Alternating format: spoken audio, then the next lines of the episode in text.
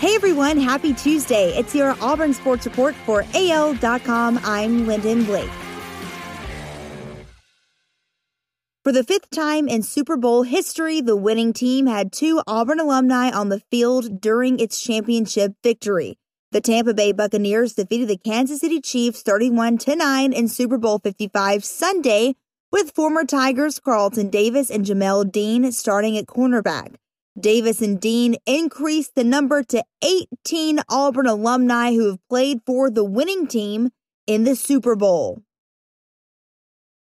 After having their season cut short by covid nineteen, the Tigers will return to the field for their first season amidst a pandemic and will play in front of a limited crowd. Auburn University announced that Plainsman Park will be reduced to about twenty percent capacity. The seats will be arranged in groups of two or four with markings to establish the available and unavailable seats. Auburn won't offer alternate viewing spaces like the stadium parking deck, which is always fun, this season. Season ticket holders will be given priority, and if there are enough seats left over, tickets may be available to the general public, and student tickets will be offered on a first-come, first-served basis. Carlton Davis and the Tampa Bay secondary got another chance against Tyreek Hill and the Chiefs' passing attack in Super Bowl fifty-five in the Buccaneers' thirty-one to nine victory on Sunday. Kansas City quarterback Patrick Mahomes threw at Carlton Davis four times, and he gave up two receptions for fourteen yards.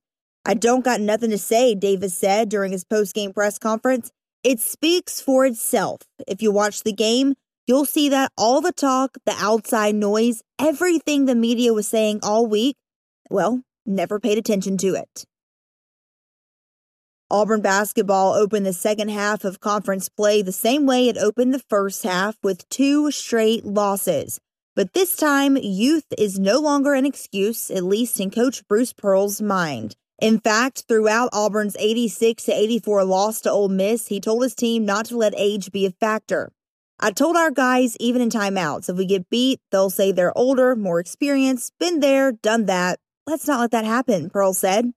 Pearl understands the difficulties Auburn still faces in the back half of the S E C schedule, but he doesn't want to take any more excuses, even if they're legitimate. Instead, he wants his team to focus on growing and fixing the small things he thinks will make a difference in overcoming the challenges.